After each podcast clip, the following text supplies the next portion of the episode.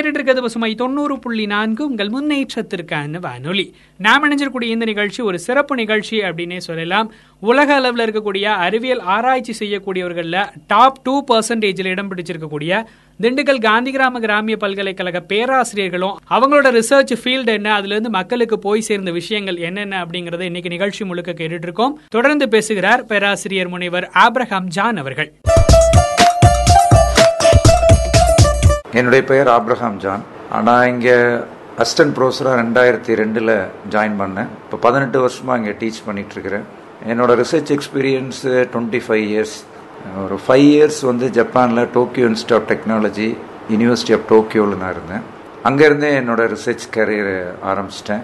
அங்கே நான் லேர்ன் பண்ண அந்த நானோ டெக்னாலஜியை இங்கே காந்தி கிராமத்தில் வந்து நான் இப்போ தொடர்ந்து பண்ணிகிட்ருக்கிறேன் மெயினாக என்னோடய ரிசர்ச் வந்து டெவலப்பிங் சென்சார்ஸ் இப்போ நம்ம எப்படி குளுக்கோஸ் கண்டுபிடிக்கிறதுக்கு குளுக்கோமீட்டர் சென்சார் யூஸ் பண்ணுற மாதிரி பாடியில் இருக்கிற அதர் ஃப்ளூயிட்ஸில் இருக்கிற நிறைய காம்பவுண்ட்ஸை வந்து நம்மளே கண்டுபிடிக்கிற மாதிரியான ஆராய்ச்சியில் ஈடுபட்டிருக்கிறோம். மெயினாக அது இப்போ நீங்கள் குளுக்கோஸ் குளுக்கோமீட்டர் பார்த்தீங்கன்னா ஒரு குளுக்கோமீட்ரு ஆயிரம் ரூபாய்க்கு மேலே வருது. அதை விட கம்மியாக இன்னும் எப்படி நம்மளால் டெவலப் பண்ண முடியும்?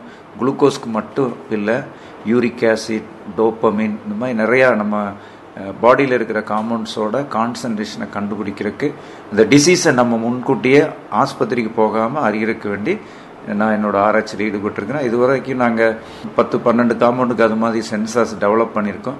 பட் இன்னும் கமர்ஷியலாக நாங்கள் இன்னும் கொண்டு வரல அதை.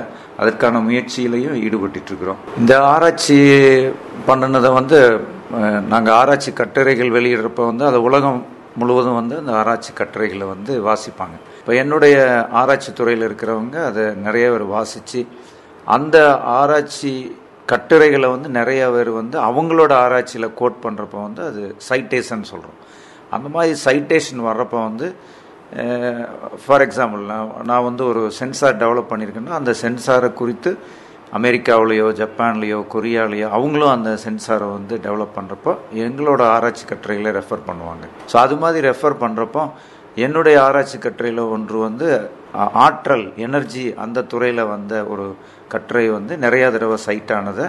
ஸ்டான்ஃபோர்டு யூனிவர்சிட்டி அவங்க அதை உலகம் முழுவதும் இருக்கிற ஆராய்ச்சியாளர்கள் எத்தனை பேர் இதில் பங்களிச்சிருக்காங்க அப்படின்னு பார்க்குறப்போ இந்தியாவில் வந்து ஆயிரத்தி ஐநூறு பேருக்கு மேலே இந்தியாவிலேருந்து செலக்ட் பண்ணாங்க. அதில் வந்து பார்த்திங்கன்னா நம்ம காந்தி கிராம் யூனிவர்சிட்டியில் ஏழு பேருக்கு வந்து இந்த அங்கீகாரம் கிடச்சிது. அந்த அங்கீகாரத்தில் வந்து எனக்கு வந்து கொடுத்த துறை வந்து ஆற்றல்.